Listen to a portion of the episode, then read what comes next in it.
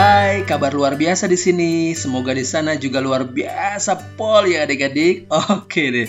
Hari ini kembali kita merenungkan firman Tuhan sebagai bagian penting dari kehidupan seorang Kristen. Tahu kan mengapa orang Kristen kita semua harus mendengarkan atau juga membaca firman Tuhan setiap hari? Benar, seperti pohon yang setiap hari harus disiram untuk bisa hidup dan berbuah. Baik, adik-adik, bagian firman Tuhan hari ini terambil dari Markus 16 ayat 19 sampai 14. Bila adik-adik tengah memegang Alkitab, yuk kita buka bersama bagian firman Tuhan hari ini. Sudah ditemukan? Baik, sebelum kita membaca atau juga mendengarkan firman Tuhan, mari kita berdoa. Tuhan Yesus, kami mau mendengarkan firman-Mu. Ajar kami Tuhan untuk mengerti dan nantinya melakukan apa yang menjadi kehendakmu hari ini. Dalam nama Yesus, Tuhan dan Juru Selamat pribadi kami, mengucap syukur. Amin. Baik adik-adik, Markus 16 ayat 9 sampai 14. Setelah Yesus bangkit pagi-pagi pada hari pertama minggu itu, ia mula-mula menampakkan dirinya kepada Maria Magdalena. Daripadanya, Yesus pernah mengusir tujuh setan. Lalu perempuan itu pergi memberitahukannya kepada mereka yang selalu mengiringi Yesus dan yang pada waktu itu sedang berkabung dan menangis. Tetapi ketika mereka mendengar bahwa Yesus hidup dan telah dilihat olehnya, mereka tidak percaya. Sesudah itu ia menampakkan diri dalam rupa yang lain kepada dua orang dari mereka ketika keduanya dalam perjalanan keluar kota. Lalu kembalilah mereka dan memberitahukannya kepada teman-teman yang lain.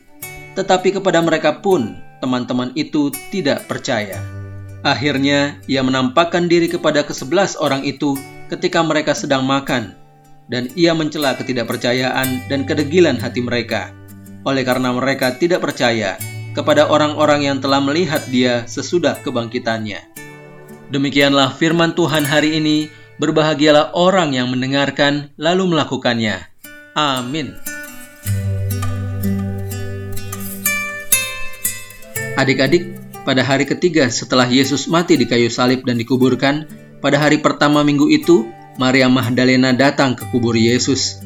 Namun di sana ia mendapati kubur telah terbuka, lalu Tuhan Yesus menampakkan dirinya kepada Maria Magdalena. Dengan sukacita dan bersemangat, Maria Magdalena segera memberitahukan hal tersebut kepada para murid. Tetapi mereka tidak percaya bahwa Tuhan Yesus telah bangkit sampai Tuhan Yesus menampakkan diri kembali kepada murid-muridnya. Adik-adik, kabar atau berita yang dibawa oleh Maria Magdalena itu bagi para murid lainnya disebut sangat menghebohkan. Tapi sebenarnya mereka harusnya sudah mengetahui dari perkataan Yesus selama mereka menemani pelayanannya di bumi.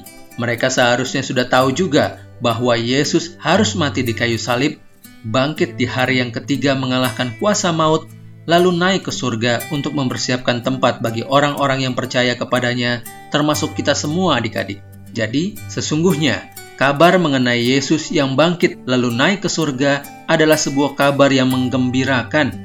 Kita harus menanggapinya dengan penuh sukacita dan hati yang penuh syukur. Karena apa? Karena Yesus, Tuhan kita, adalah kasih. Dia mau mengorbankan dirinya mati di kayu salib untuk menebus kita dari kuasa dosa karena Yesus, Tuhan kita, berkuasa. Dia bangkit, hidup bagi kita. Apa respons atau tanggapan adik-adik sekarang? Percayakah adik-adik, Tuhan Yesus itu penuh kuasa dan kasih? Bila percaya, mari kita menjadi saksi Yesus dalam kehidupan sehari-hari, mengabarkan kabar sukacita seperti yang Maria Magdalena lakukan. Mari kita berdoa. Bapa di surga, kami percaya bahwa Tuhan Yesus telah bangkit dari kematian di kayu salib dan telah menampakkan diri kepada para murid, lalu naik ke surga. Kami bersyukur Tuhan, mempunyai Tuhan yang penuh kasih dan kuasa.